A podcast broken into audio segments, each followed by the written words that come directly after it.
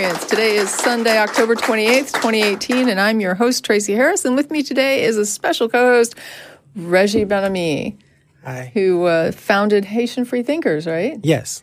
Yeah, so we'll be talking to uh, Reggie in just a few minutes. I have a couple of announcements. First, our normal announcement that the Atheist Experience is a production of the Atheist Community of Austin, which is a Texas nonprofit educational organization dedicated to promoting separation of church and state and positive atheist culture.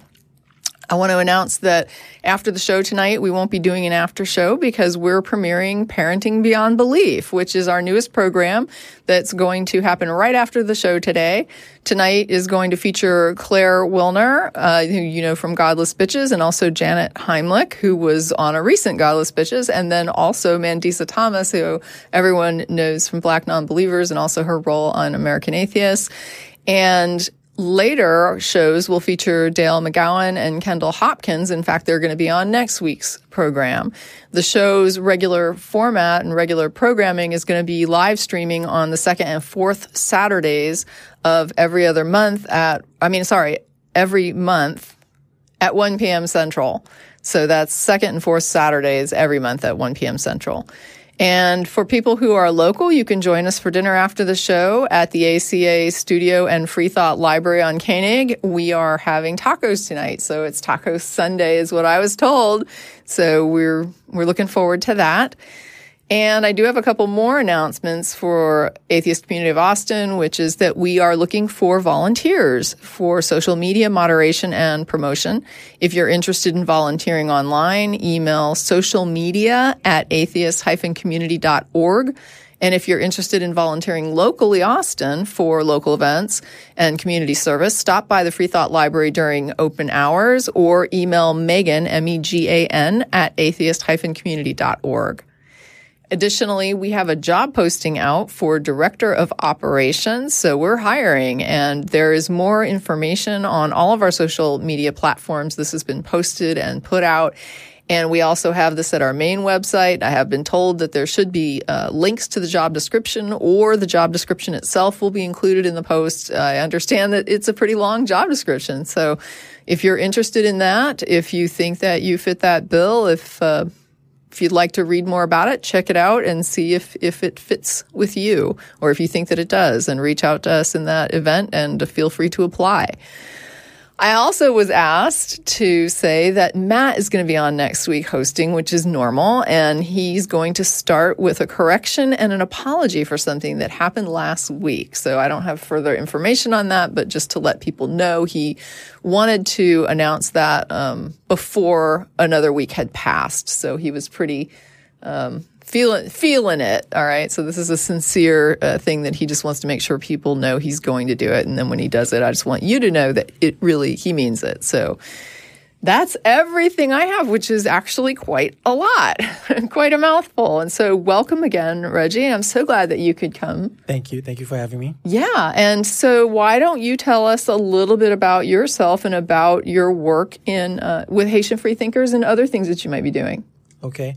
Uh, my name is Reggie. Uh, and uh, basically, I started a group called Haitian Free Thinkers back in January of 2012, uh, about two years after the earthquake that hit Haiti, and uh, the one that Pat Robertson made his famous comments on about um, Haitians making the deal with the devil. So um, I decided that um, after going to a local atheist convention down in South Florida, where I lived at the time, that I should do something to um, I don't know, try to find other atheists who are Haitians like myself. Um, I thought that it was going to be a, a, a, challenge to find um, 10 uh, Haitian atheists, but uh, we've been, managed to pass that by a long shot. So I'm very happy about that. So, um, yeah, so um, the group is just trying to basically do something kind of like what the ACA does um, positive atheism, educate, um, be like an ambassador to the believing Haitians out there who don't even know that we exist because it's not really a thing in the community. So um, I try to do all that. Yeah. And what is the religious climate? What is the religious demographic, um, in your view, that you see in Haiti? Well, um, based on my research, it's uh, well, almost everybody's religious. Um, the last pie chart that I saw had like a one percent slice for um, non-affiliated, not necessarily atheists or whatever. So we have a little bit over 10 million people living in Haiti right now. I think the diaspora diaspora um, number is at around three to five million all over, all over the world. But pretty much everybody's religious, uh, mostly Catholic, because of our history with colonial colonialism. Um, growing up, everybody knows about the African um, religion of voodoo, but um, when I was younger, it was used as a scare tactic. Um, there wasn't anybody that I knew that came out and said that I practiced the religion, so I didn't hear too much about that.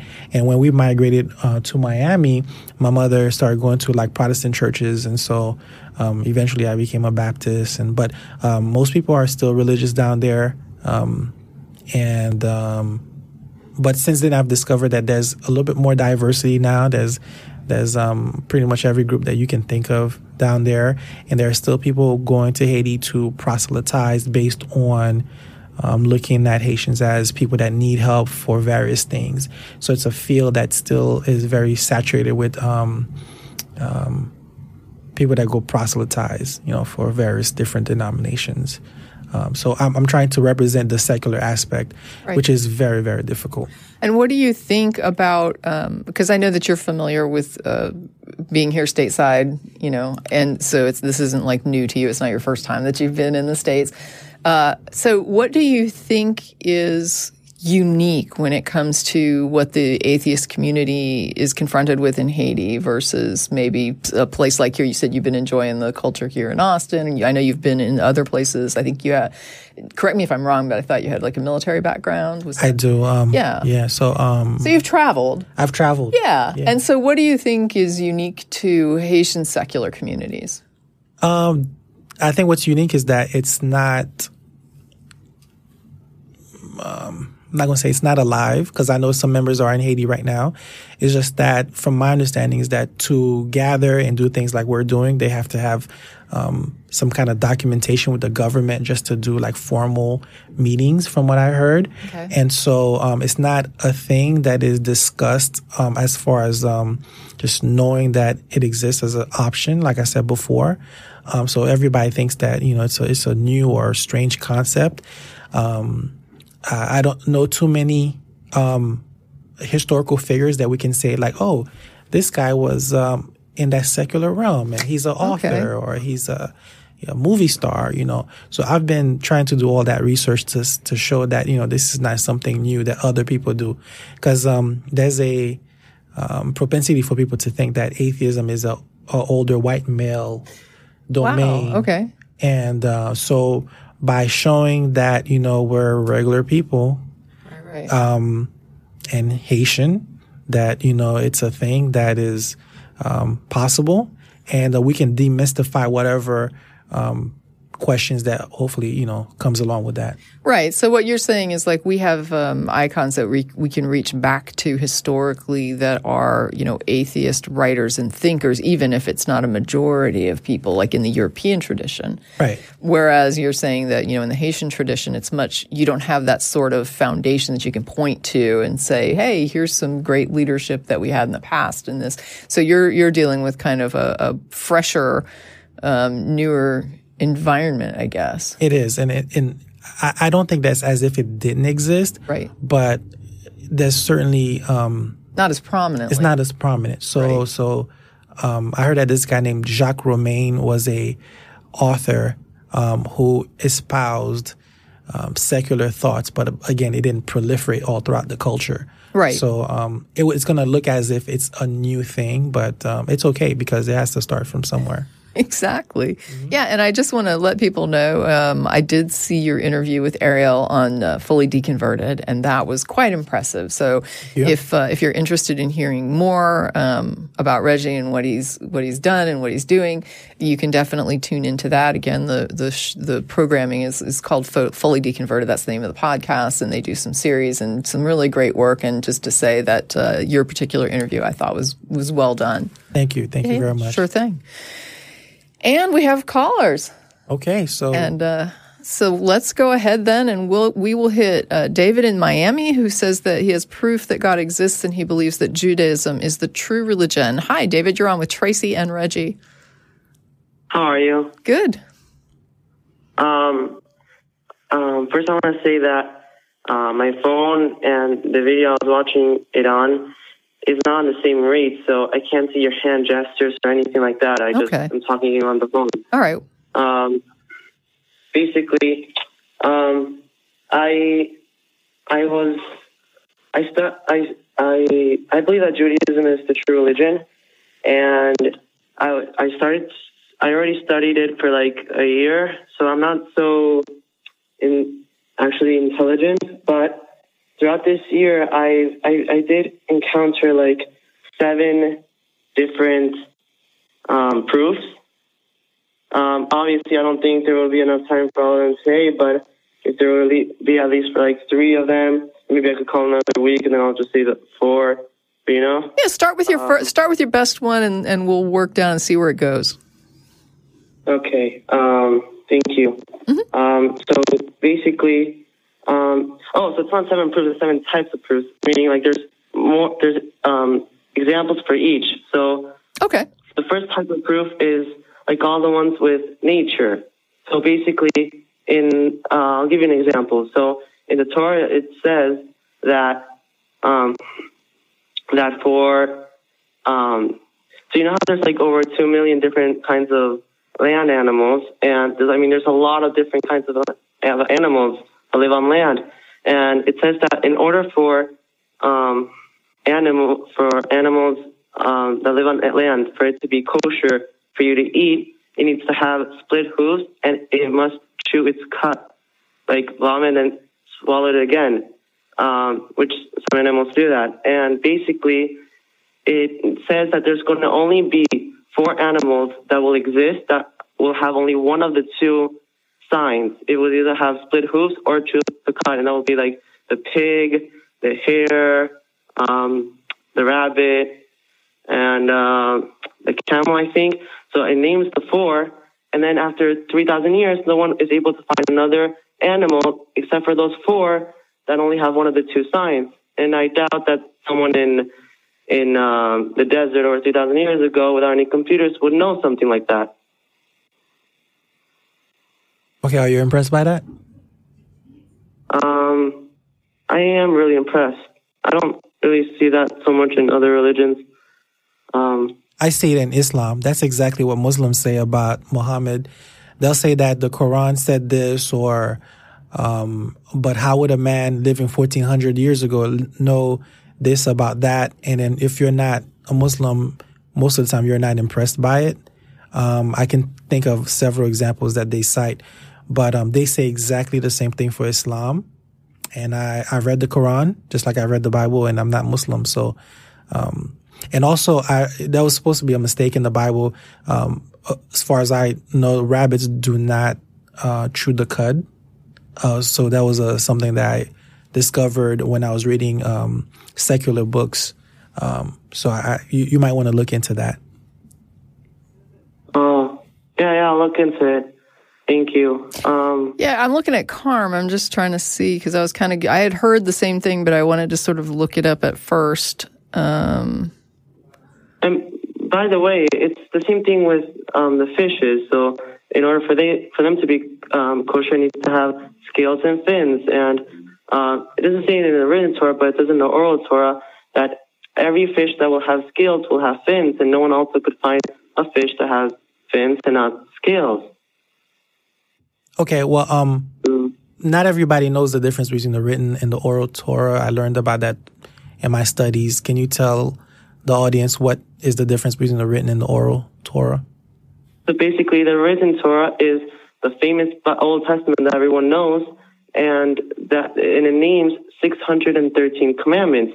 But you're not going to be able to know how to do any of the 613 commandments that are on there. It's to to um, keep this the seventh day. But like you're not going to really know how to do any of the technicalities or anything like that. So it it um so uh, um God taught the Jewish people, and they um and they uh, and and how to do all of the 613 commandments. And then after uh, many, many years, um, the Jewish people started forgetting them, so they started writing them, and now we have it, and it's called the Talmud. It's it's it's the Gemara and Mishnah, and basically there it has uh, the explanations of how to do the 613, which is not so famous.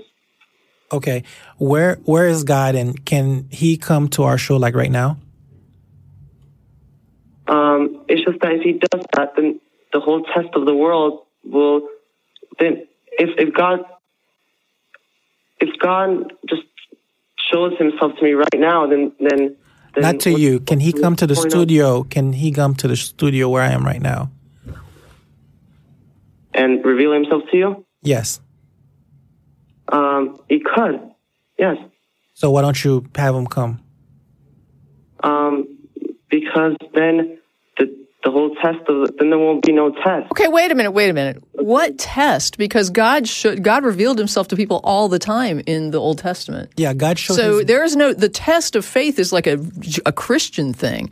When you're talking about God um, and faith in God, it, it had nothing to do with faith in the belief that God existed in the Old Testament. Faith in God meant that you you thought that He was faithful to His word, right? So the question of God existing was not a question in the Old Testament because He actually went and had dinner, I think, with Abraham, and He showed His back parts to like was it Moses, Moses, or Moses, uh-huh. so God revealed himself to people, you know, flagrantly in the Old Testament. He he showed up just like a person at dinner.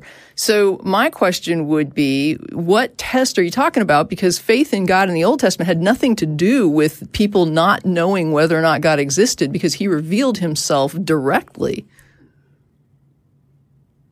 Uh, yeah. Um, that's a good point. Um, yeah, so I guess that doesn't make the difference, but um, I could give you some more evidences. well, I, I only ask that because I've, for me, the the best evidence is to show up. Like if if Tracie and everybody who does the show and everything have been talking about some magical guy or somebody named Reggie forever, and I've had the opportunity to show up, and then now you can see me live, you can talk to me live. I think that's the best thing anybody can ask for, especially for someone that's supposed to be everywhere at, at the same time and has all this ability and power. So I don't think it's too much to ask to have him show up right now. And in that way, you don't have to present seven proofs or anything. We'll have the person in question we can talk directly to him. Yeah, when there was a question, I've, I was looking it up to see.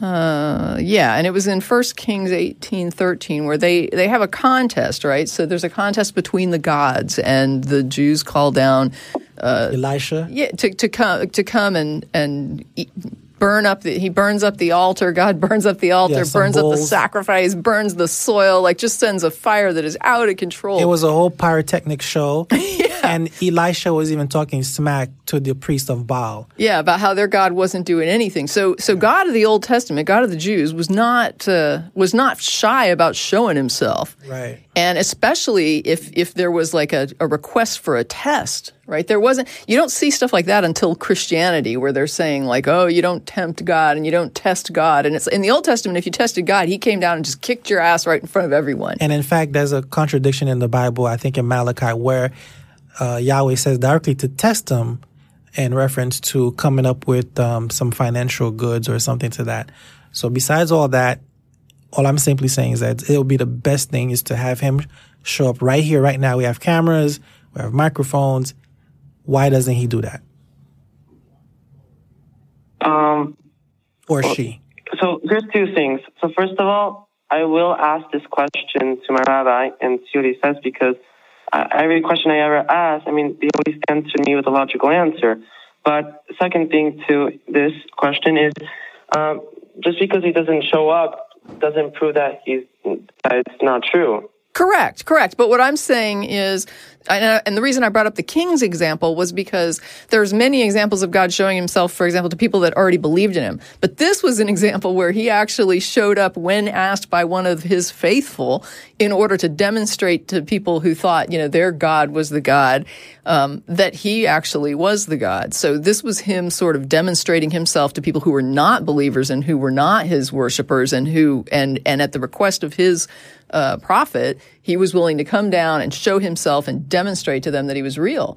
And so I'm just kind of saying that, you know, we have not only examples where he reveals himself straight up to his followers, but where he um, reveals himself to, to non believers.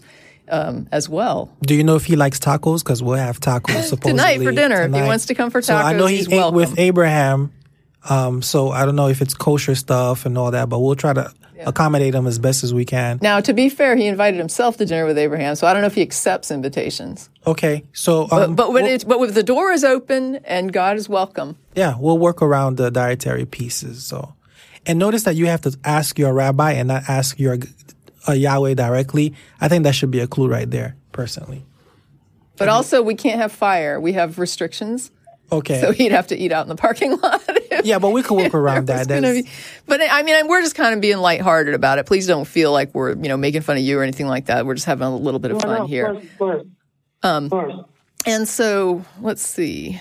Um, oh, what about um, if I were to tell you that um, last week we went to China together and we had a great time, and then we went to Hawaii and we surfed, and we just five minutes ago we just ran two miles together. Mm-hmm. Um, you would probably say I'm crazy. Uh, that that did not happen, and I'm I'm I'm, I'm assuming that if a, a guy just comes to a whole nation and says, by the way. You guys were just in Egypt, enslaved. You guys saw the ten plagues, and then you saw the ocean split. wait, wait, wait, what? Okay, wait, wait, wait. I want to hold up because the the whole Egypt Pharaoh story thing, I'm not sure is is valid. I mean, that's a, that's a so myth. It's not valid. So let's say it's not. So let's, so let's say it's not true. So a, a guy comes to all these people because he wants to show, he wants to give this book and start this religion, and basically he, he says, "You guys, all you guys, because the book says that the book is given to these people. So, um, so these, so he says, hey guys, so." So you guys saw the ocean split. Um, your clothes are growing with you. Uh, you're getting food from the sky, and you don't even have to go to the bathroom with it. Sure. All these things, all of these things. Don't you think that all these people, this whole nation, will just say, um, "Please get out of here. You're crazy." Um, right, but these are stories. Like like that. That didn't happen right? I mean, when you go and look up archaeology, there's nothing to back up a story that should have some records and some other things that we would be able to find that would verify this. This isn't just like a, a small thing where maybe they talk about a minor miracle with Jesus where there might have been just a few people in a room that would have seen it. I mean, you're talking about millions of people traversing this desert for 40 years, right? And breaking out of Egypt in this really, you know, very public way.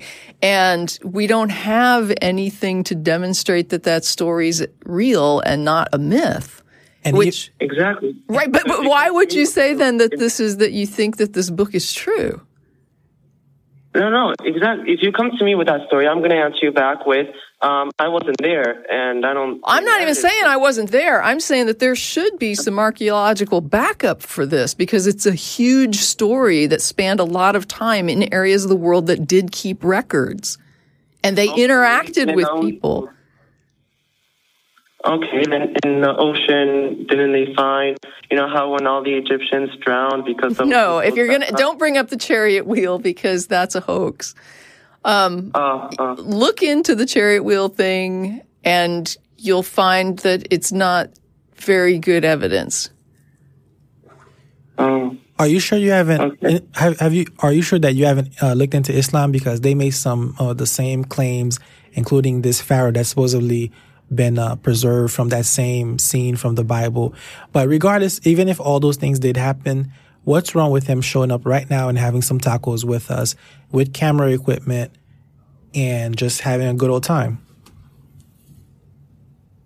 Yeah, yeah, I'll, I'll ask. Uh, I really don't know. Okay. Okay, That's that's, fair. fair. Yeah. Well, hey, we're gonna Yeah. we're gonna go ahead and move on to some other calls, David. Um, but I want to thank you for your call. And yes, you are. You know, as far as I'm concerned, you're welcome to call back. I think you were very civil, and you know, you you. I think you expressed yourself uh, honestly, laid out what you thought and what impressed you, what didn't, and um, I think that's fair for a call. So. Uh, definitely feel free to call back if you have more to talk about or other questions or uh, you know as questions as far as how do atheists respond to this or what do you think about that i think that's um, the types of calls that we're looking for Yeah, thank you so much for your time. sure thank you I appreciate it. All right, so we're going to go now to let's see, we've got George in Tennessee who wants to know how atheists are going to respond to rapid advancements in artificial intelligence. Hey, George, you're on with Tracie and Reggie. Hello. Hey. Hi. Um, yeah, I uh, I was uh, I've been paranoid schizophrenic for about two decades, a long time. And as you guys know, the world has been changing drastically. And um, and so on on the internet, I've noticed a, a large population of uh, targeted individuals and things. And uh, it makes me think of uh, well, you know the the mythological writer Joseph Campbell. Yes. Um, uh, well, he has a quote uh, that aborted shamans um, are schizophrenics, and I, I wonder if aborted mystics, like people who are overcome with awe, who kind of maybe relate to awe as something sacred, that maybe in our times with all this omnipotent technology that can watch us and see us, if that creation of a deity, almost like a deity anyway, like that could greatly overwhelm civilization and, and, and perhaps return us back to like a certain stage of belief. And I was wondering what you guys thought about that. This is an interesting thing because let me tell you, this went this went in a direction I did not expect.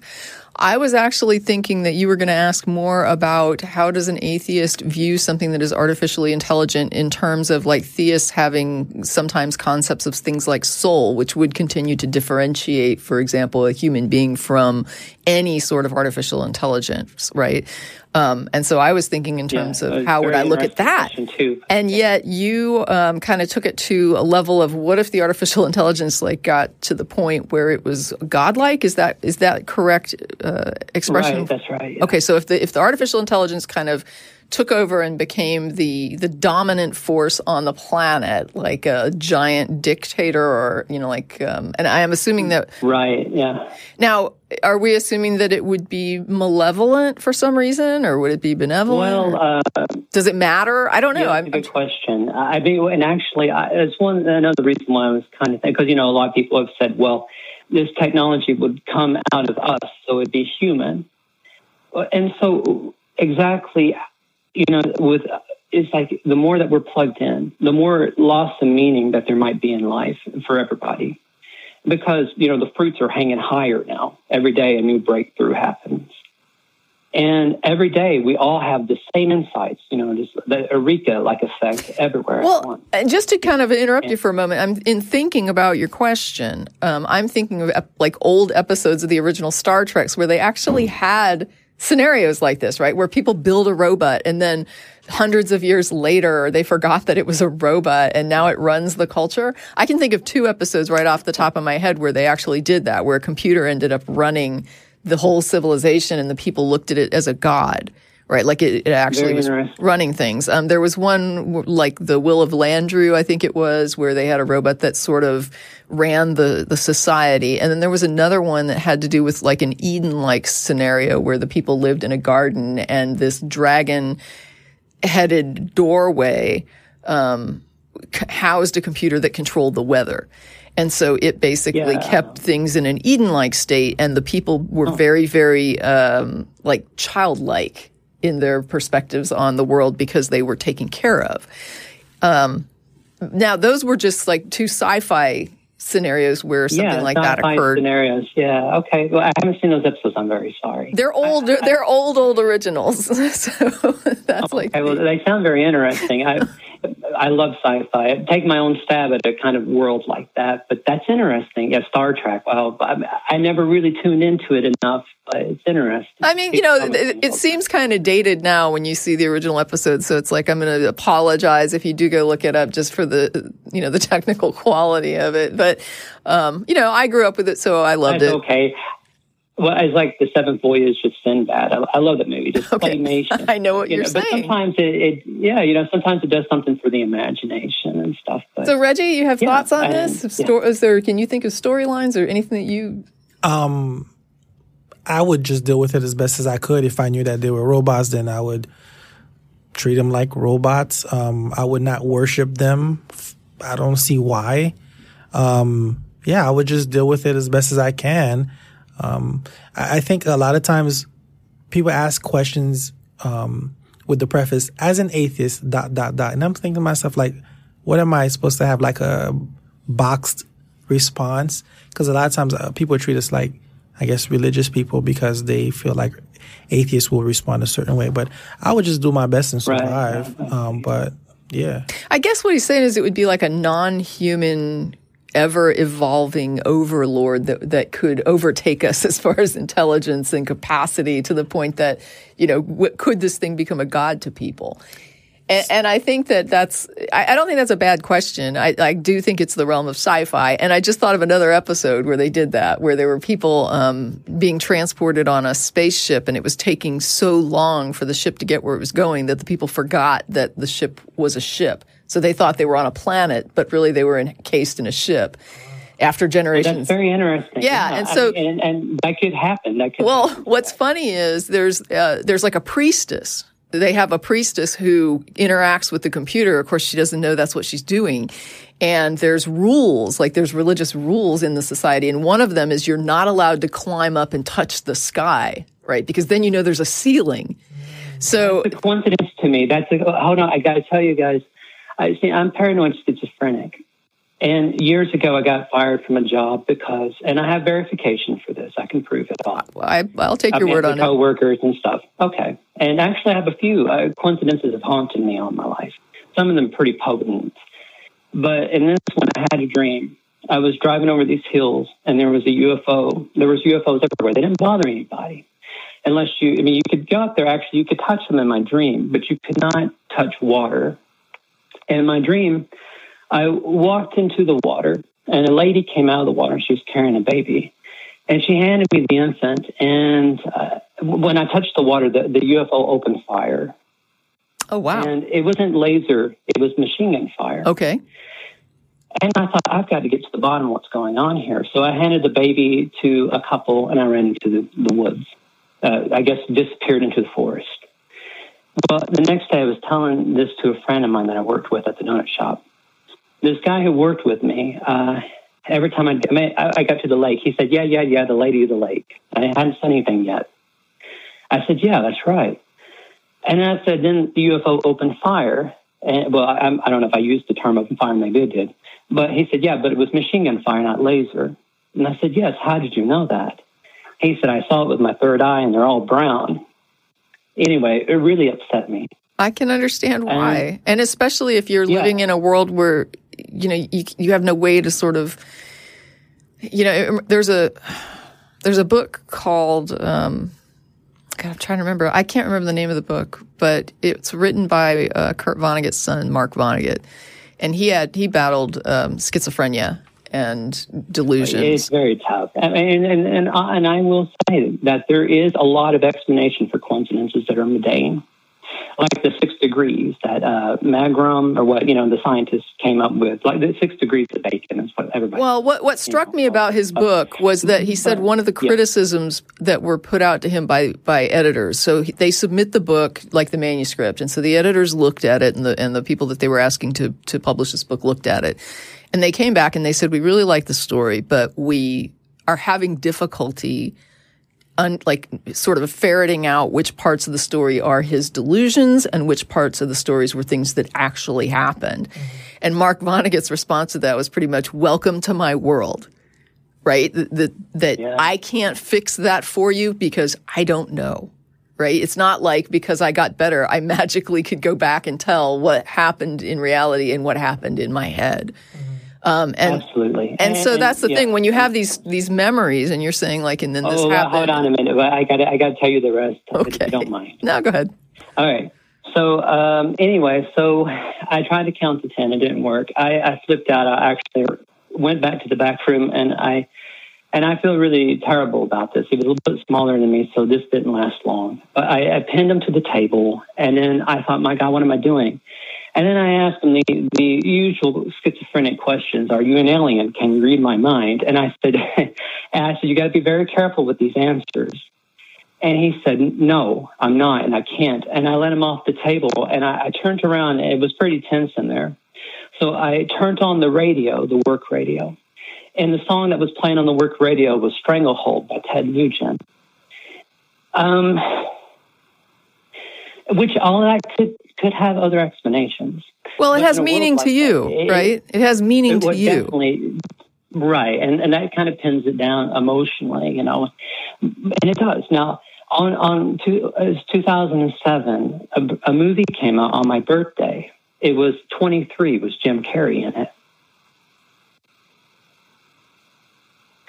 And so, and my life is, and I imagine a lot of people's lives are like this. And maybe it's mathematical chance. Be. Um, and I've worked really, really hard trying to think of therapies, trying to discover all the reasons why coincidences happen. Mm, yeah, there. I mean, there's a book, and I'm almost. I, I, I don't even. This, I guess. I don't know if it's. Um, appropriate to mention it to you or not, but uh, Jung did well, one on, called Synchronicity. Jung wrote a book called Synchronicity where right, yeah, he was super, super impressed by yeah. coincidence. And I really loved right. the book and I loved his description of coincidence, which is a really um, an interesting thing to do is ask people to define the word coincidence because it's difficult to define, but he did a really good job of it. But the point is, with a coincidence, it's things that have meaning to you right? So it, if a song comes on and it has that title, it's kind of up to you to decide whether it's meaningful based on the event yeah, that just occurred or absolutely. not. Absolutely. I'm, you know, and if it was just music and song, I may not actually think too much about it. There's a lot of degrees, you know. It's like some coincidences. It's, it's yeah. very soft stuff, not that, not that. Yeah, because the song comes on, that, and it comes on, and it comes on, and then one day it comes on in a situation where, hey, I was just, I just had somebody yeah. pinned down, and then this song came it, up. But kind of highlighted already. Right, but all the other times the, the song day, comes on, you don't think anything of it because it's not in a situation where it's meaningful. Absolutely, right. absolutely, but yeah, and I totally agree. And I think it's very important that people keep that in mind, especially because things are becoming a lot more interconnected. And that isn't, you know, and I kind of think, well, that makes sense because we live in a universe that started from one point. So why wouldn't it be connected bottom to top? that was what Jung had to say about it. That was his kind of his thinking. I don't know if you've read well, Synchronicity, yeah. and I don't know if you should.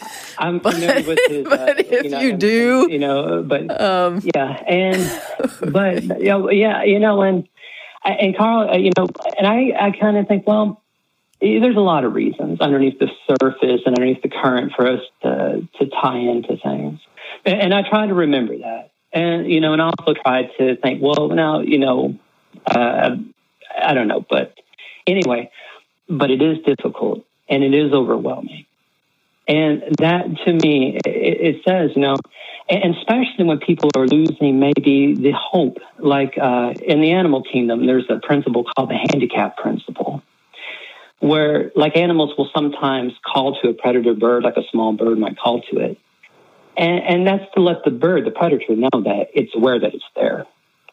And uh, another example, the one that's important to me here, is that stooting, I think they call it stooting. They jump up and down when predators are near instead of just taking off, like deers will do that if wolves are around. Okay. Or antelope, you know. And, and they do this to demonstrate their strength.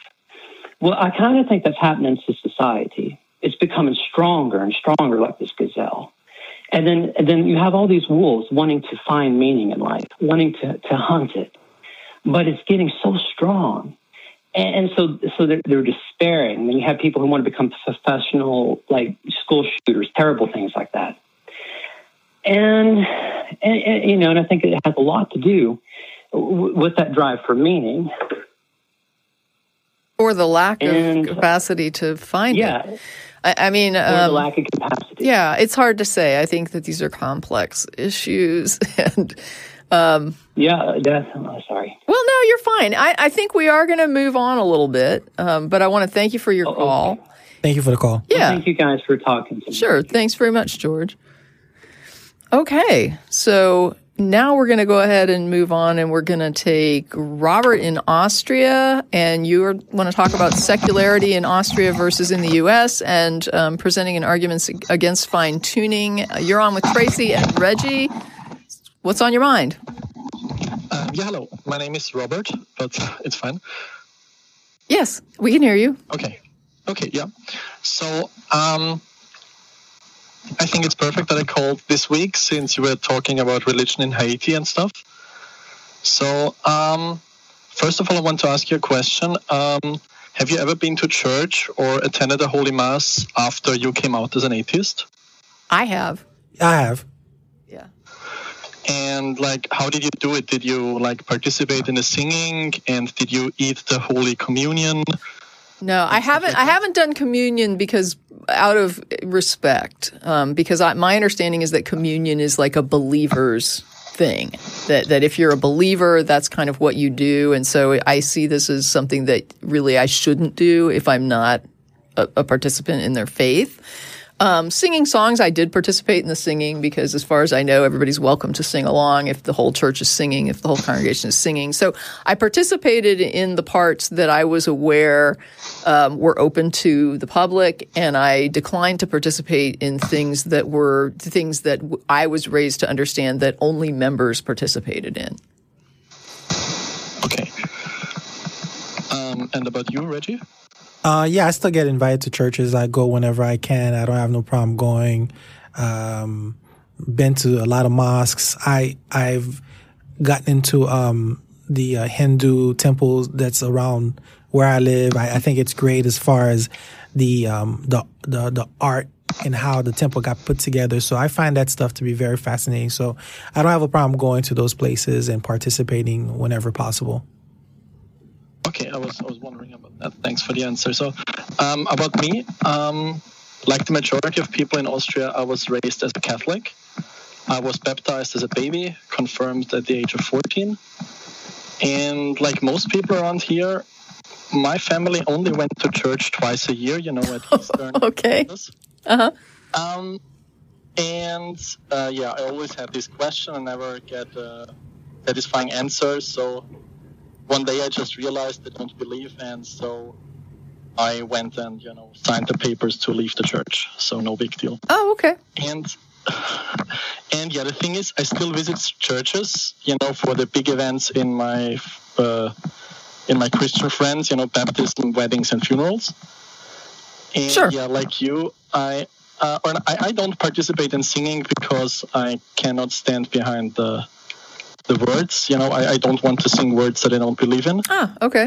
and and like I'm not praying, I'm not doing the cross, I'm not eating the bread. Uh, like uh, I don't know how you call it. Right, right. You know what I mean? Yeah, yeah. Communion. The communion, yeah. Um, and I'm not not sure how other people reacted to you, but like here, nobody talks about religion, and, and nobody talks to me when they saw that I didn't participate or something. Um, did, did people react to you not participating in certain stuff? You mean like people at the church when I didn't take communion? Yes, something like that. No, I mean they just sort of offered it to me, and I sort of indicated the next person should go. Um, Ah, okay. so things like that, and um, I'm trying to think. We also went to a mosque, but that was not really a religious service. Like we attended for some courses that they were offering on like um, Islam 101. Um, so that was just kind of a get to know, kind of a meet and greet thing. Uh, but I, I mean, it was it was interesting. Like the church that I did go attend was a Baptist church, and I was not raised Baptist, but I was raised conservative Christian, which I thought meant that this would be all old hat to me. But when I got there, they did some things that I was just like, oh, that is completely uncomfortable for me in a church. And afterwards, uh, Matt was there and he had grown up in the Baptist church and he was just like, nah, that's really normal, like for Baptists. And I was like, oh, yeah, no. Like they did this thing where they hugged each other, like you turn around and you hug each other. And I was like, oh, no, okay. no, I, I'm not up for like hugging a stranger in a pew. Like that's just weird to me. But that was i guess that's a that's something that some churches do and uh-huh. you know i guess it's community when you know everybody it's probably far more comfortable than when you don't know anyone and. You're, and you're like hugging a stranger. Um, so there was you know some stuff like that where i was sort of glad that i was there with some people from aca so that i was just like i'm gonna hug a person i know here because uh, i don't know these other people Okay, so maybe I imagine it a bit more strict and stuff because of some of your callers or what you get from the media from the what what are they called Southern Baptist Church? Oh yeah, the the Southern Baptists are very very conservative. I mean, but if you show okay. up in their church, they're all they're going to be hospitable, right? Because they want you okay. to come back. So everyone's going to be nice to you when you go into the church. But uh, like uh, Catholics also have a, a bad reputation, as far as I heard. Um, I think the only Catholic services I remember going to was when I was very little. So I was a child the last time I went okay. to a service. Now I've been in Catholic churches, but the last time I went to a service, um, I just remember it being very quiet and very um, ritualized. So it wasn't it wasn't casual, right? And um, I thought, yeah. you know, like the churches that I went to, there was a particular way that you dressed and a particular, but in the Catholic church, it was very structured, like severely yes. structured. And even the singing, I, if I, I mean, it might be wrong, but it was like there was a choir or I don't remember us singing. And I remember there was a lot of, you know, like the, the whole standing, kneeling, sitting, like whatever. Um, and I was not used to it because I wasn't raised in it. And so I was just kind of brought as a child. I just sort of did what everybody else was doing. Yeah, like yeah. And when I had to go to church, you always look at the old ladies because they know that, and then you kind of cheat and watch what they do. Right, right. Um, or okay, so maybe I imagine it to be more strict uh, in the USA, or, or I can tell you another story, and you can tell me if that sounds unusual. Okay. Like my my cousin asked me to be her best man, and neither she nor the priest had any problem with me uh, not believing. And they even asked me to read one of those uh, prayer thingies, uh, intercession. Okay, did you?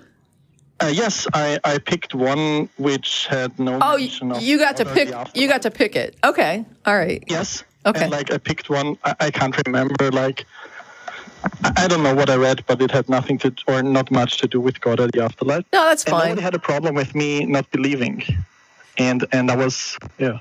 They wouldn't have a problem here either. So, for example, if you were asked to participate in a wedding party and your friend is religious, the pastor's not going to care. No, I mean, I, I, was the best man.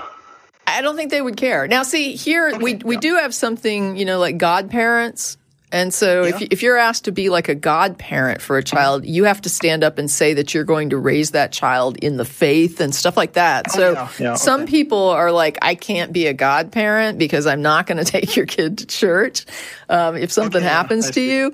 Uh, but so they they don't want to get up and and you know say what they need to say in order to become a godparent. Um, so they they would probably be more aligned with like being becoming a guardian or something like a legal guardian, but they would not be able to to promise people publicly that they were going to raise a child in the church.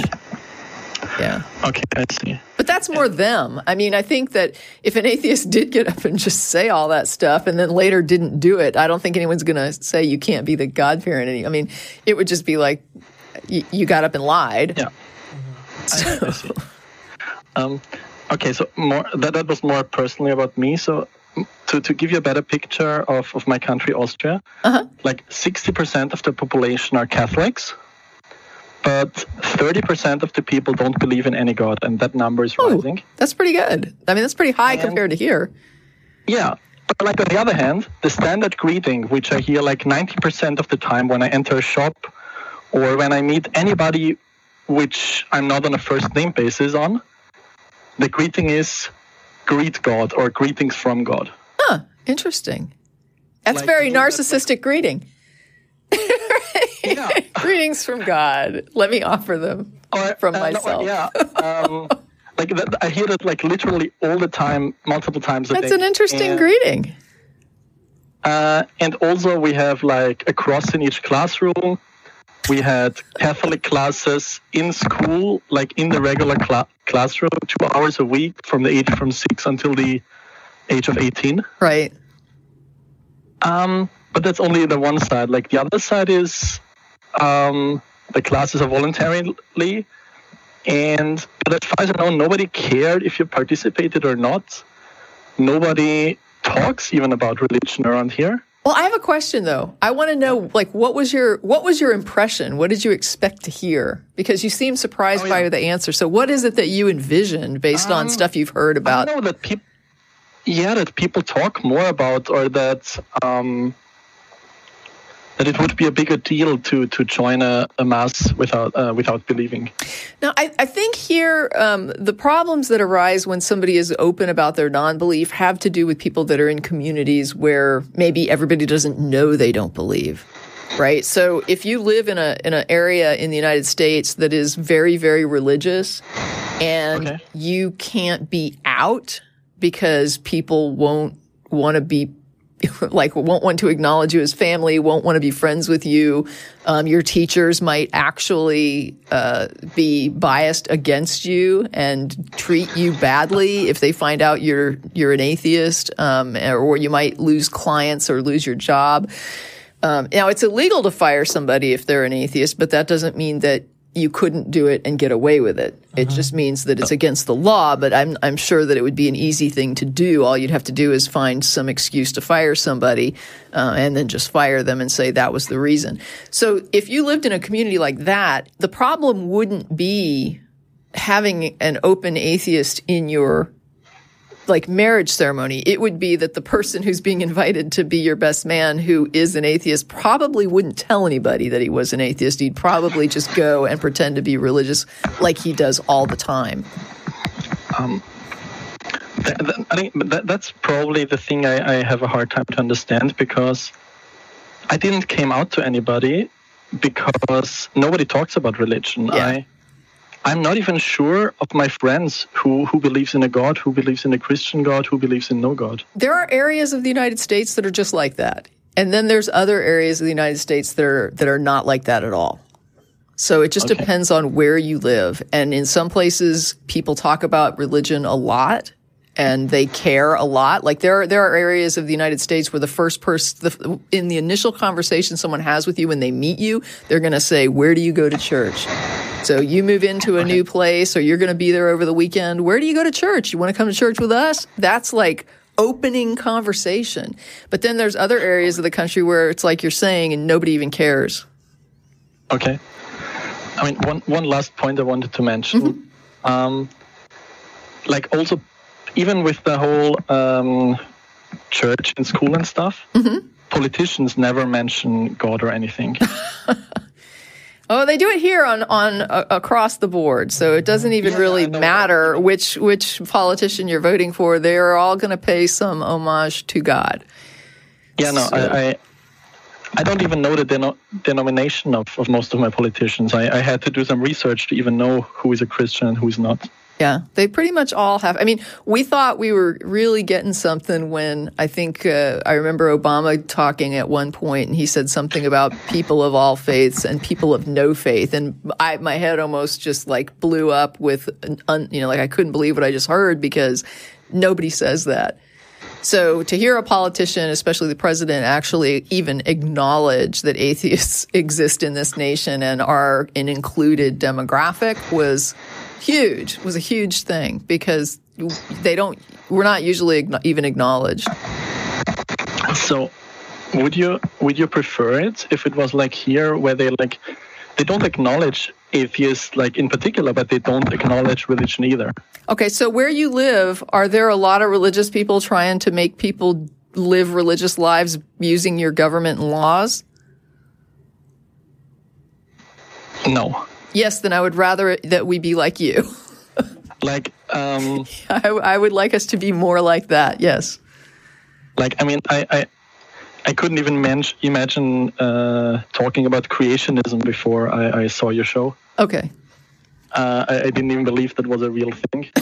so Yeah, welcome to the U.S. yeah.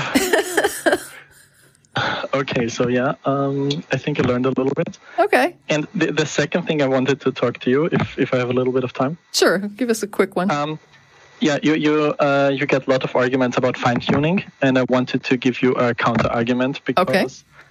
I think when you talk about the puddle, I think it's really fun, but you don't address the probability, and most callers like insist on the probability. Um, and my analogy would be, if you roll a regular die, um, the odds to roll a six are one in six, right? sure.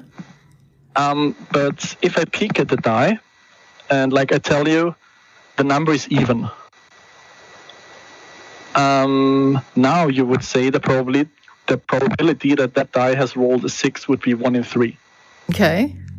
So my point is um, that information can change the probabilities. Sure.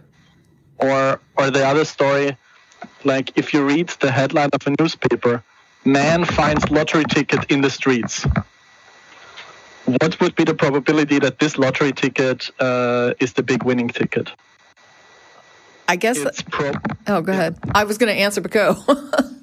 yeah, no, it's probably higher than one in a million because why would it be the newspaper newspaper article? Oh, okay. So you're saying that if you read it in the paper, that would be an indicator that it was a winning ticket. Um, yes. Yeah, because why would they report on somebody finding a, a losing ticket in the street? No, I understand. Exactly. Okay, I wasn't really looking at it from that perspective, but now I understand what you're getting at. Yes. So, so my point is, in the fine-tuning argument, the, the whole story starts. We are all sitting here in this world, and what are the odds that this world exists? Uh, Pretty high. You can't watch it in a vacuum. It's like if I peek at the die and I tell you, "Hey, the number I see is bigger than five. What are the odds that it's a six? It's Sure. hundred percent. okay, yeah, I understand what you're saying. Um, so yeah, do do you like do you like that argument? Will you use it, or will you stick with the puddle, or or do you see a flaw? Well, I mean, I don't see a flaw really with the puddle because the puddle I don't think is talking about probabilities so much as it's saying that you're looking at it and you're you're trying to make it seem like something that you that formed you is something that was perfect for you in a way that it didn't form you, right? So it's like um. ignoring the fact that you're actually a product. Your shape is a product of the puddle. And with creationism, what they're saying is, is it just amazing that we're sha- that this puddle is shaped just like us. And it's like, well, the puddle is dictating the shape. No, I, I understand the puddle analogy, but I, I just don't think it, it I don't really see how that um, confronts probabilities. What, what do you mean? Like, I don't understand how the puddle analogy is tied to probabilities. No, the, but the fine tuning argument is tied to probability. Yeah. It's like the odds are so. Oh, right. Yes. Low. Yeah. And the more information you get, the, the more you can make better assessments of, of any probability. Yeah, and like when I, I've watched a lot of your show, and I have not seen once a ca- caller who heard the puddle analogy saying, "Oh yeah, um, everybody went back to the probability. Yeah, the puddle, but like." So what you're saying is what it, when somebody asks when somebody starts to give like astronomical probabilities that this world would exist, you're saying the probability is 100% because here it is. Yes. basically. Okay. yeah, that's that's the short, this long story short. I understand. Yeah, no, I think I get you. All right, so yeah, um, yeah, I guess thanks for having me. Yeah, thanks for calling. It was interesting to talk to you about Austria and religion in Austria. Great country. I've been there. Oh, there you go. Reggie says great country. He's been there. Okay. All right. Well, thanks a lot, Robert. All right. We have a Haitian atheist on the line. Uh, we do. So let's go ahead and speak to Pierre in Chicago, who is a Haitian atheist and wants specific advice from Reggie. What? You're on with Tracie and Reggie. Hey, Pierre. Hello, hello, hello. I am Pierre, and I'm, like you said, from Haiti. I was born there, grew up there, and um, I right now I live in Chicago. I'm an engineer in telecommunication, and so I heard I see Reggie on the on the show, and I'm like, wow, let me get in and then say hi. Very good. Hey. Yeah. Hey, man. Yeah. So, um, actually, I've become an atheist like about a year ago, and it was because of technically um, discrepancies found in the Bible. That's really you know the main reason that led me out of, of religion in general. But then as soon as I saw that, it was like an empty vessel, and then I had to go to some other sources and see what's going on. So I found Richard Dawkins and um, Christopher Hitchens, and and then that was good. But they, they don't go into details like you guys do on this show. So I found this show, the Atheist Experience, and I've been following you guys ever since. Especially you, Tracie, and Matt. It's it's just amazing. And so um, I I thought of doing the same thing for for Haiti, but I didn't have the means, and I don't know anybody else from Haiti who would be an atheist. And so I saw Reggie right now. I'm like, this is the, the, the best time to call and see, There you know, you if we can get together and actually get something done. Yeah. Okay, well, uh, yeah, um, you can find me online. Uh, you could just Google Haitian free thinkers, and everything related to that is is what I've been doing. But uh, congratulations! It's good to uh, meet another Haitian atheist, and uh, I will help you as best as I can whenever I can. Yeah, and I think I have I have put a link to Haitian Free Thinkers um, on the blog, so you you guys have a link up there for this particular show blog entry. And if anybody wants to find that and to contact you, they can actually go to um, f- was it Free Thought Blogs forward slash AXP. Look for the top post, which is going to feature this show, and uh, in the in the section underneath the video is going to be a link to the Haitian Free Thinkers. That's what's up. Sound, hmm Sounds good. Thank you very much. No All problem. Very much. Networking. Yep. Thanks, Pierre. yep. See, Thank you. I see there's a theist from Miami. That's the second caller from Miami. I think that's kind of interesting and strange. Okay, so should we try that one? Let's go ahead and talk to Jacob from Miami. You're on with Tracie and Reggie, and you want to talk about evidence for creator. Yeah, how are you guys doing? Good, Good. thank you. Um, I just well, first I wanted to. Uh, you guys were talking about earlier about why God doesn't manifest Himself or why doesn't God show Himself, and uh, I just wanted to say I, I think an appropriate biblical response to that would be uh, that even if He did, uh, people still wouldn't accept Him. I would. I mean, you see evidence of that in the Old Testament with the the nation of Israel. He, he did manifest Himself, and they still didn't believe. So, uh, just wanted to sort of uh, Right, but he there. still manifested himself, right? Right, but it didn't Yeah. matter. They they still Right. So it didn't matter, and yet God kept doing it. And all of a sudden, he doesn't do it anymore. Well, wh- whether whether I believe, I'm sorry, can whether I believe in God or not after He shows up is a different question. Um, the first step is to show up, which He can't and He will not because I I know why. But if I dis- still disbelieve, then that's on me. But at least everybody can see that. Wow, we you got the evidence, and you still don't believe. Then that's something that we can deal with after the fact. But the point is that Right, I but- asked I asked that question because that's like a really good way to show that you actually exist to show up. Right, but if if God knows that regardless of whether or not he shows up, you're not going to believe, then I would say him not showing up is is understandable. He No, it's not when he has a history of showing up. When he has a history of showing up, and you're saying he actually has a history of showing up repeatedly in the Old Testament, even to people that didn't believe, and even when people still didn't believe, and he's omnipotent or whatever, and, or omniscient and knew that they weren't going to believe. And then suddenly you're saying, well, the reason he's not showing up on your show is because you're not going to believe anyway, even though he has a history of doing exactly that. And and Jacob, how does that work? How does that work when a person shows up and I still don't believe? Like Tracie's here. How can I say to everybody I still don't believe that you exist?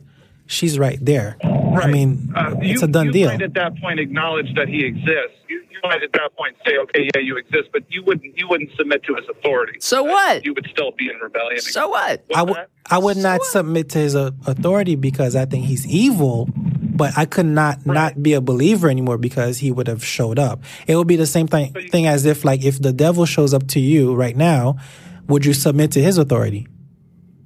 Right? No, absolutely not. Because I know because I think he's evil.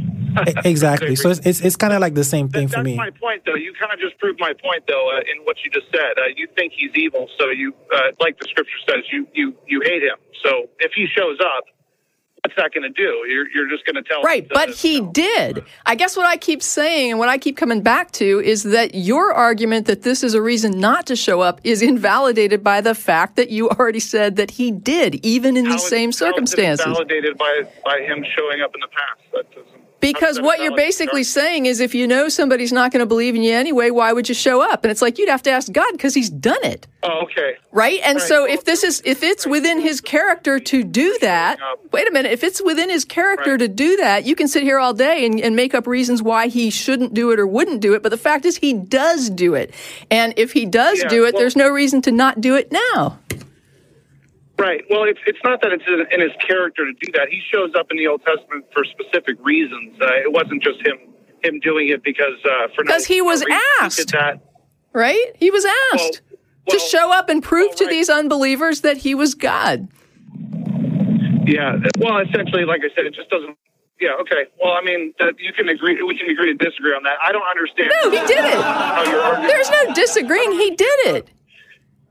So, so your argument is that regardless of whether or not you would actually respond, you the fact that he doesn't show up is some sort of uh, evidence that he doesn't exist. Right. When the when the tradition is that he does show up even to non-believers, yes. Okay. So, okay, I, I don't know how that's a logical argument. Can, but- can I can I say So something real it's quick, not- Jacob? Jacob, you're conflating two different things. If I may interject, the first thing is to show that he exists, so he shows up. The second thing that, thing that you're talking about is whether I would um, follow him, um, whether I like him or I don't like him. That's a separate question. If he shows up, we all will say that we believe because we have the evidence. The second question is we will then worship and I'm not going to worship if it's Yahweh of the Bible because I disagree with what he's done. And I think you would disagree with what he's done too if you're a decent person. Just the same way that if uh, the the devil shows up to you, you would probably disagree with him. I don't know why because he hasn't done as Well, as much you, evil. You, when you say what he's done, are you referring to the for? Are you referring to like the Canaanite tribes? What are you referring to? well, yeah, I'm I'm talking about the Canaanite tribe. I'm I'm talking about drowning everybody. I'm talking about Okay. So his let me ask you a question. If if there was a country right now that you saw in the news was uh, was sacrificing their own children to, to gods, and the United States decided to go in there and take over, uh, would you have a problem with that? And kill all the rest of the know- remaining children? Yeah. Yeah, yeah, that's, Yeah. that's not really what happened. But I'm sure you've heard that argument before. Uh, th- that's that's not really what Wait, happened. wait. Wait, so, But, um, Jacob, so- do you, do you have a problem with killing your own child? well, of course. Okay, because I, I know that's what Yahweh is famous for, right? Jesus, um, he, he, he gave his only beloved son so that, you know, that's how the, the whole the sins Christian, of the whole entire planet. but right. So his, his planet. child got, got sacrificed. Right. He made a human sacrifice basically and and and that was his whole setup, right? He could have made any plan he wanted and his plan was a human sacrifice. Well, because right, but but he obviously God knows that Jesus is is God. You know, Jesus is God incarnate. It's not like he's losing his son. So maybe the So he Canaanites, didn't lose his son. Well, there's a new spin on the Christian so maybe the. Canaanites knew something when they were do you doing their, What do you mean that's a new spin? Because most that a new people say that Jesus G- that God gave his only son. In fact, that's a quote almost but from the Bible. Is, but Jesus is God incarnate. For God didn't- so loved the world that he gave his only begotten Son, that whosoever believeth in him should not perish but have So everlasting according, life. According to Christians, does Jesus still exist? According to the Christian faith? Yes, they say he still exists. So Okay, so what you're So basically saying is that there was no sacrifice now. Now your argument is that nothing was really sacrificed because nobody died. he suffered. No, he suffered and died on the cross, but was he not resurrected? They're saying that he was resurrected, which kind of negates the sacrifice, right? So nobody died. well, I just, I just, does it negate the sacrifice? Because there wasn't one. If you're still alive, you didn't die. Jacob, I just wanted to, ju- just to point out that if, But wait, yeah, but wait a minute. But hold on. I, I just want to confirm what you just said. So, so you just said that he didn't die because he was resurrected from the dead. Did he ever really die? To, according to the Christians, did he resurrected from the cease to exist at any point? No, Okay, so then he didn't die, he's God. right? So there Well, was no death. The idea would be, and I'm well, the idea would be, and I'm sure you've heard of this, is the idea of hypostatic union. So Jesus has two natures. he's fully human, and at the same time, he's full deity. But, but Jacob, So a lot of people, You can't dies. be 100% human and 100% deity unless a humans lot of are deities. a lot of people, even in the Bible, have resurrected. So even Jesus resurrecting is not a unique or you know thing because that's that was you Right, know Lazarus was resurrected. That reminds me of that drink that's like no, it's something that's something like nothing but lemonade or something like that. And now they've got nothing but lemonade with cranberry. Like it makes no sense. You know what's interesting? You know what's interesting is that you guys are, are ready to admit that you don't know everything about science, but when it comes to theology, you you that's not something you're. No, you're, I'm you're totally willing to say that a lot of this stuff makes no sense to me and I don't understand it. So- and I'm so just you- saying that when other people explain it, being it doesn't make sense either. So if I, okay, right, but is that is it is does that mean that it's not true because you don't understand it? No, but it, when somebody says something that's impossible, that would be not true. Okay, I can't say that this Jesus that this piece of fruit in my fully I can't say that I have a piece of fruit that is 100% apple and 100% orange. Th- that piece of fruit doesn't exist. that that's not a that's not a good analogy. Uh, Jesus was fully God and fully man at the same time, so two separate natures. You said he was 100% human and 100% God. That Oh, was that's- exactly that's- what you said. Yeah, it should be well. The it should be fully man, fully God. The hundred percent is. I shouldn't have said that. So it's fully man, fully God. well what if I said I'm fully man So I'm fully God Well, that's that's uh, you, you can say that. That's irrelevant, though. The, the point is, is that Why that- is it irrelevant? Christianity. Wait a minute, why is it Well, irrelevant? because that's not because that's not part of the conversation. He he can deify himself if he wants. I don't see how that's relevant to the conversation. I think he just did.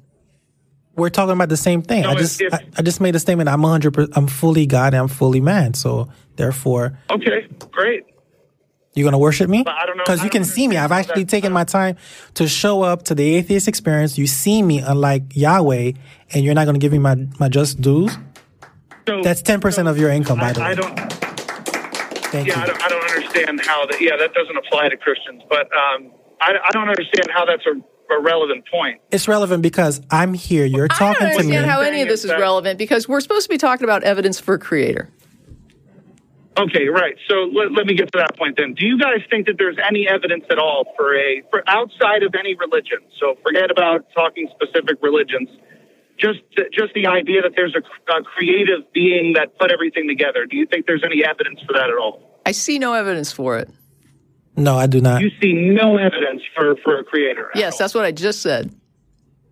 Wow, that's amazing. So, so complex biology, the systems in the universe, that that absolutely doesn't move you at all in terms of No, and it doesn't move biologists and it doesn't move cosmologists either. None of them. You, you can make that statement. That n- no, there's no Christian biologist. No, I'm not saying there's. I'm saying that their their knowledge of biology is not being put forward as some sort of p- published paper trying to demonstrate God's hand. So they don't they don't see God's hand in it enough to actually try and assert that on a professional level. So as far as the, Oh, the plenty of them do, though. Plenty. Well, there's plenty of Christian biologists that write thesis statement. There's plenty of that. Yeah, they tried it in articles and books Dover. They tried it in Dover where they put those papers on trial and they found that it was just creationism dressed up to try and get it into a classroom that there was really nothing there there was no validity to this. And in fact, other other people in biology reject those ideas, such as uh, irreducible complexity. Right? If you go and look up the peer response to it, you're not going to find that this is the consensus of biologists. In fact, it's a, it's a minority fringe view. Or or um, we can do this. Uh, I'm here. I have some water in my cup. Can you ask the creator to create some wine right now? I, well, before we move on, I mean, I just want to say that if the scientists themselves are not publishing and saying, hey, it's our consensus that the field of biology demonstrates the hand of God, or it's our consensus that the field of cosmology demonstrates the hand of God, then you shouldn't be amazed is when, then you shouldn't be amazed when someone says, I don't see the hand of God in this stuff. What you're saying right now is a dishonest argument. Uh, there's been scientists from Einstein to current day biologists and, and, and medical uh, that, that, that, that can, you know, uh, that, that assert that the complexity of, of biology and, and the universe is absolutely and obviously evidence for a, a creator. And yet they I- I can't can understand- convince the the broad field of biologists that there's anything to it, and they're for the most part not even trying, right?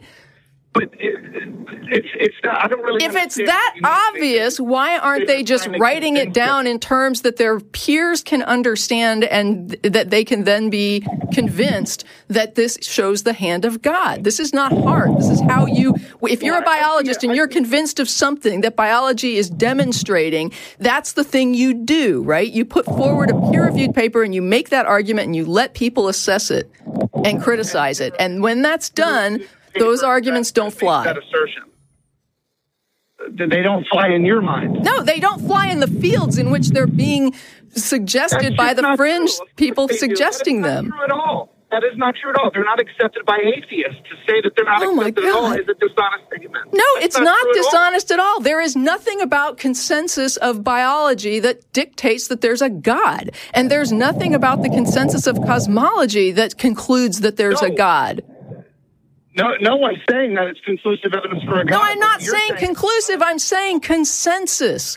The scientists themselves do not hold not that this is a demonstrated So- so fact it's based only- on their No, fields. you're you're only going to give it. You're only going to see it as legitimate. if There's a consensus. Yes, That's your standard. that should be everyone's standard. There's no consensus that what you believe is true. So is your argument? Holy cow. If a thing is not consensus, what you're basically saying is that the, the majority of people in the field, the majority of experts in this field do not believe this is a correct thing. And so when they're the experts in the field and they're validating this information and they're looking at the information and the evidence that's presented and they're saying, we don't think that this is the proper conclusion, that the person who wrote this paper, the conclusion that they're making or trying to make is not demonstrated by this evidence. There's problems with this paper.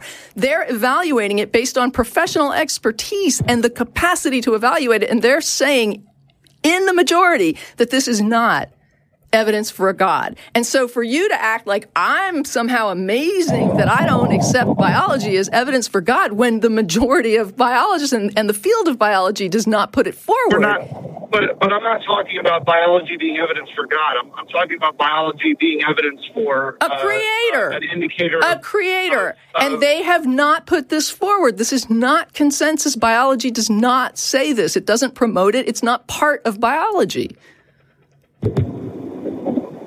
So so you're saying So you that- need a better argument than look at biology. You're saying you're saying that the systems that that cause your body to function, that work together, uh, along with the systems in the universe that that create an environment where this same body can thrive in.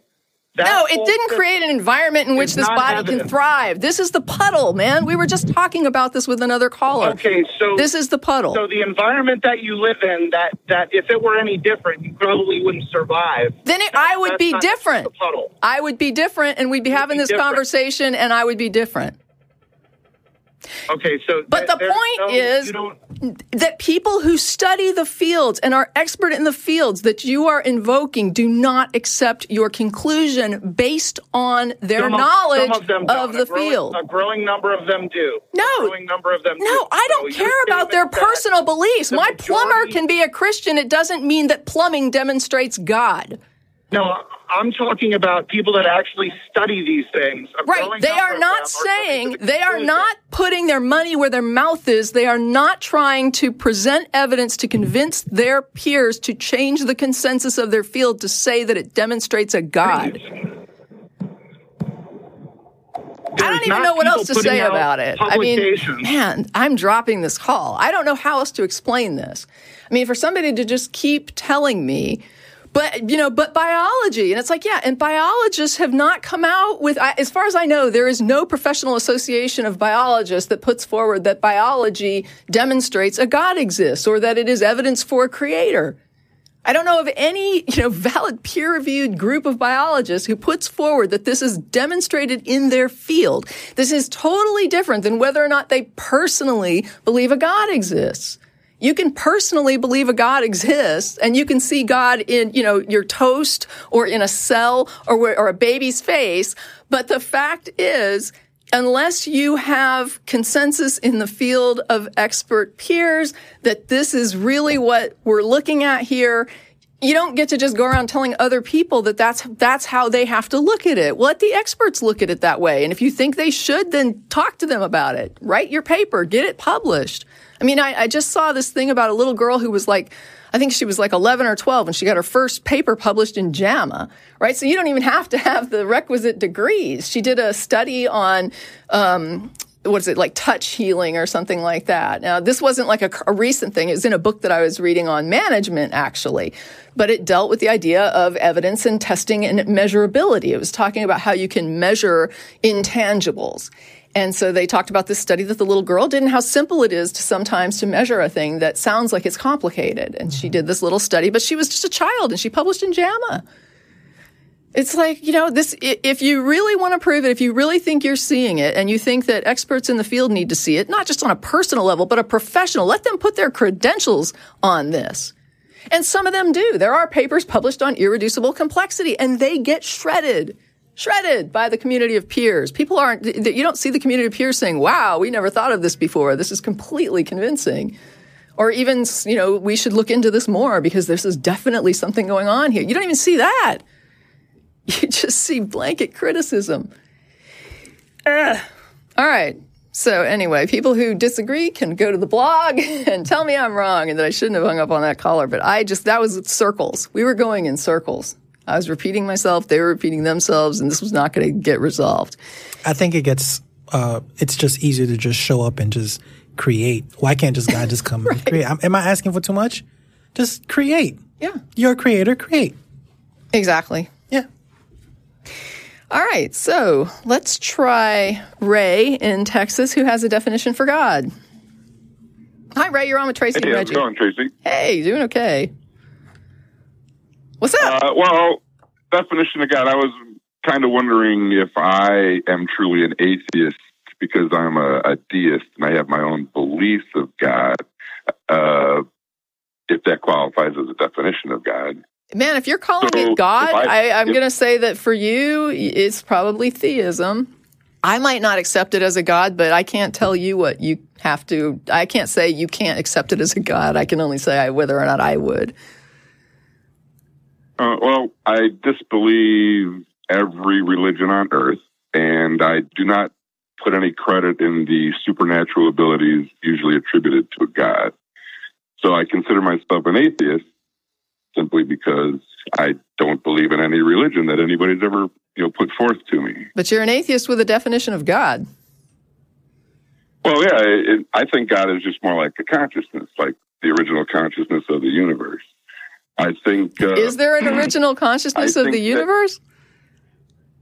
That, yeah, it, it's hard to explain my beliefs. Like the I first think, thing that evolved consciousness, it like or proto consciousness, yeah, or. I think I think that I think that life has a purpose in the universe. I don't think life is a purpose for the living things. I think the universe itself has a purpose for life in the universe. I think that everything in the universe has a purpose, and I think it would be silly to think that we would be the only things in the universe that don't have a purpose. Why so do you think, think, Why do you think, think anything has a purpose in this universe? I think that the universe would not exist without a conscious life form in it. Why? If, if nothing, because nothing could sense the universe. If wait a minute. Oh, okay. So wait a minute. So wait. So okay. So we're talking about here that there is a universe, and within the universe, some things are non-conscious and some things are conscious, right? And are you saying that if there were, if it were composed of purely non-conscious things, it wouldn't exist? Exist. Essentially, it would not okay. exist. If we're talking about manifestation, like conscious manifestation, then you have a semantic point um, in that, yeah, we could kind of rule out that the word existence would have very little meaning right? Because we use it as right. manifestation, which what what are you manifesting to if not something that can, you know, perceive manifesting things. So from that perspective, I would say I th- believe I can accept your point. Um, I still think these things would have like tangible physical existence, although even the word tangible might become useless at a point you had no conscious minds. Um, the, the things would be there, but whether or not anything would perceive of them, obviously not if there was no consciousness, at least not in the way that we understand Right. perception. Right. Something has to see. It, it's almost like the tree in the forest thing, only a lot uh, taken to an nth degree. Right. The, the, Uh, the sound waves would go out, but nothing would pick them up. And so if you define sound as the waves, then it would make a sound. If you define Right, right. sound as the That's I would- perception, then no, it Right. made no sound. Right. I think the answer to that question is just how you define sound. I agree. All right. The uh, so this is how this is how I picture the universe. Then I, I think the universe is a is a kind of like a vague construct. It's almost like we're like like you would be a fish swimming in an ocean if we could perceive the entire universe. The the reason that we get the universe that we experience is simply because our senses limit us to being able to experience a small part of the universe. I really think if we could sense everything, Right. We don't have access to the entire universe. ray. I think we're on board. Okay, and uh, so that's it. So I, I think the the I think like the original consciousness of God can literally sense everything in the universe, which actually does him no good. And I think he can sense the universe. Okay, now you've lost me. I understand there are things in the universe that are conscious, but where are you getting like a consciousness of God? Like what what is that? Where did that come from? this the same thing. Actually, I had that thought when I was a kid. Uh, the same thing that happens in our brain. You know, it, it seems that that the the action of small particles that each in themselves do tiny little things but have no idea of the overall goal. It seems like that's where consciousness arises. Well, wait a minute. Now, and now I'm really confused because I don't know what you mean by overall goal. Now, the idea that yes, uh, conscious things. goal. Uh, uh, a cell in your body has no idea. Oh, maybe goal is a bad word.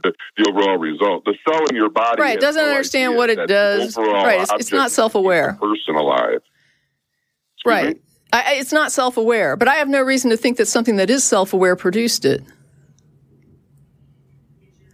Uh, I don't know what you mean by self-aware. All, all Well, because you, you, you sounded like what you were saying is that there was some sort of conscious being that, that created these things that, that aren't conscious that are doing what they do. I might have misunderstood. Yeah, things just come about naturally through Okay. chemical processes Okay. in the universe, and and these natural processes also develop a consciousness, Right. basically through movement of millions of small little particles, each doing their own little functions, unaware of the entire human body that they're Okay. Yeah, no, I, I follow. Okay, and I think the universe is the same way. I, I, Okay, I that's like where now that's where that's where I have you know, trouble think- following. I think I, uh, I, can't follow I you think there. the consciousness of God. Wait, wait, I'm not worried about what you think about it. I'm I'm worried about why you think it. I'm sorry. I, I guess our, we're losing our connection a little bit too. Yeah, I guess I'm asking why you think this. Like, why do you think Uh, the universe it- works it- like it a person my- and that the universe has consciousness of its own in some way? because basically because it was it was just my initial concepts in life when I was a kid. Right, and I but, but you understand, just because you think of something doesn't make it true. Is that correct? I mean, I think of things all the time that aren't Right. true. But as science progresses, is then I watch science and I see what's going on in the quantum universe, and I see the theories of of the uh, uh, of all the science. I just see that nothing has ruled out any of these beliefs that I had. Wait a when I minute, but but child. So ruling stay something out, ruling something out. The, the question is, how did you get to to accept it in the first place? It, it's not like science has to rule. Science hasn't ruled out a lot of things that doesn't make No, them true. I believe there's a, because I do believe because I do believe there's a God. That's- Right. Science hasn't ruled out Bigfoot, but that's not a reason to believe that there is one. Well, Bigfoot didn't, you know, come about as the entire universe either. You know. Well, we don't know that God came about as the entire universe either. I think it's very logical, though. I think it's very logical to think that It, it doesn't really matter. That what no matters is whether it's true. Well, no, not to me. I guess I'm not. I didn't call up really to. I'm not trying to convince you that what I'm saying is true. I'm kind of calling up to see if if I can still be an atheist when I don't Okay. believe in a religion. I don't have any religion. Yes, I, I think that if you believe that there is a creator of the universe that is conscious and personal and that it, you know, produces all things, runs all things, I, I would say most people would, would hand you God, right? They would say that you Well, can use that he label. Produce all things. I don't think he produces all things and runs all things. Well, you I said he was like the was consciousness of the universe. The consciousness. That's he doesn't run anything. He's just aware of. Well, you you compared all these the things to same like a body, right? And you said that they're all part of you, and that you have this consciousness, and all these things kind of do their thing, and they're part of you, right? So God is a consciousness, and the universe is God's body. Is kind of what you're describing. At least that's what I'm understanding. Eh, I guess kind of like that in, in a way. The, uh, I think God is different in different parts of the universe. It's not just a. It's not. That's a pretty simplistic view. What you said. I think if you go to a different part of the universe with different things and different matter making different motions, that you may find that, like in different parts of your brain, that God is a completely different in different parts of the universe. So it's a little simplistic what you said, but I guess essentially it's kind of like that. I think God is the universe, or at least this part of the universe. I would say that most people, if you said that the universe has a mind um, and a purpose, and you know that mind kind of drives the per. I don't know. I would say most people would take that and say that you're not abusing the label God. Like I, I think that would that would sort of you know squishily fit into that definition. I would say I wouldn't call you an atheist. Oh, well, but I, but God puts no puts no cost. He puts no demands on us. It doesn't God matter. care if you're moral. it really doesn't matter. I mean, you described it initially as being a deist, right? So you believe that the God created the universe and just let his hands off. No, no, no. He does not create the universe. The universe created God. I think God came about as the result of the movements of the universe. And I think God is a natural creation of the universe, and he doesn't have any influence on the universe except his consciousness allows it to exist. All right, so God keeps the universe going. No, God sees the universe going. He But his consciousness allows it to exist. You didn't just say his consciousness, you know, observes it. You said it allows it to exist. I didn't mean if I said that. I maybe I, I misspoke. I don't. I don't remember That's okay. I said that sentence to. No, I don't think he allows things to exist. But I think he came about from. He naturally arose out of the universe, and I don't think he has any particular powers. I think. I think life's purpose in the universe is simply to bear witness to the universe so that it can exist. I think it does have a purpose in the universe, just like everything seems to have a purpose in the universe. I don't, and when I say purpose, I don't mean the purpose why the universe is created. I mean a purpose as to the functions of the universe. You know, you wouldn't have a universe as we recognize it if planets didn't go around the sun. So planets, in my view, have a purpose in the universe. Yeah, Stars purpose is a float in the bad word to be using if that's not what you mean. I would find another way to But all describe that, that. has a purpose in the universe. And I think life, too, has a purpose in the universe. I think there is something that. Right, but you're defining purpose as just stuff that stuff does. Like a rock rolling down a hill, you're saying is a purpose. That the purpose of the rock is to roll down the hill. And I think that most people don't use the term purpose in that way. And you're, Okay, okay, you might okay, want to find another then. label because you're going to confuse people with that. Okay, it's it's a tool then. The rock is a tool of the universe. It's something just a rock rolling down a universe hill. The rock rolls down a hill. It does what it does. because of gravity. Right. And gravity exists in the universe. Right, but when you're talking about a tool, happens- though, you're going to give people the wrong impression, right? That goes right back to the problem okay, of okay, purpose. yeah, yeah. All right. Well, then gravity would be the tool, I guess. Would be the tool. okay, I. Yeah, I'm not the label expert here. You guys are the label experts. All right. That's why. I, I just think that some of the labels you're Okay. using are anthropomorphic, and then when we start to dive into them, you start to back off the anthropomorphic meanings. And so uh, that's the only thing I'm pointing out is that if you're going to discuss these concepts with people, you might want to kind of think about not giving them terms. Like a tool, for example, is something that something uses in order to affect Right. a, a a, a purpose, right? Like I want to get this thing out of the jar. I use a can opener. Um, and that's my tool Well, that I'm if- using to get this done. what if what if you were a universe? What if you were a universe and you wanted to? the universe doesn't want. See, matter th- I guess that's what I'm saying is, as far as a universe, I have no reason to think it wants anything. I know, I know, I know, I know. I, I, I'm not saying it wants it. Uh, but you are saying that. That's the problem. You have to be. I know. Well, you have to be very careful, I guess, when you speak to you. I'm not used to speaking to you, so just bear Okay. with me. When when the universe does something, Uh-huh. when something happens in the when Right. something happens in the universe. Oh, so I've kind of lost my train of thought now. When when something happens in the universe, it, it's because it's the way the universe is designed right now. It's not because there's any purpose for the universe. It's the way the universe is designed right now.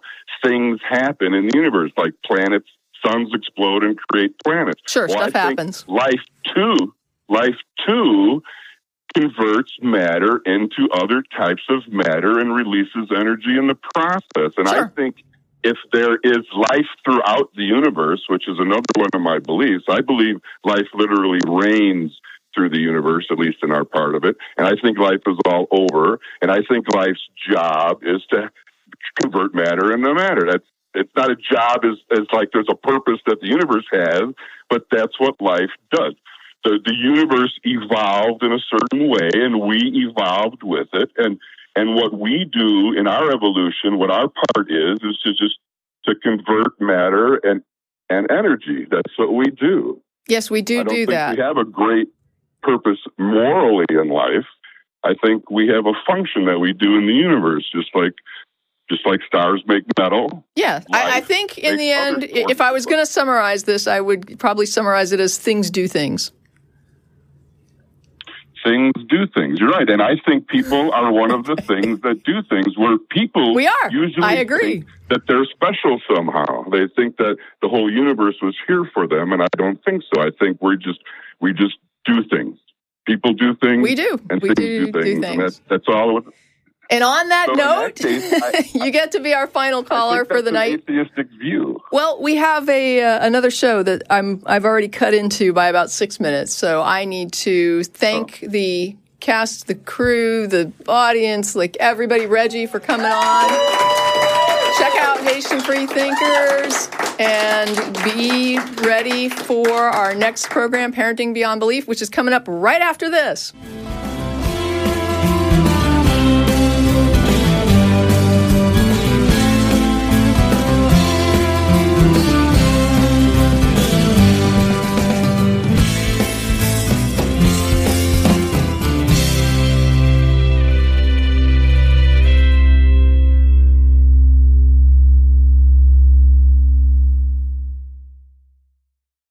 Security threats are everywhere. But with Xfinity XFi, you're notified of threats to your in home Wi Fi network, so all your connected devices are protected. That's simple, easy, awesome.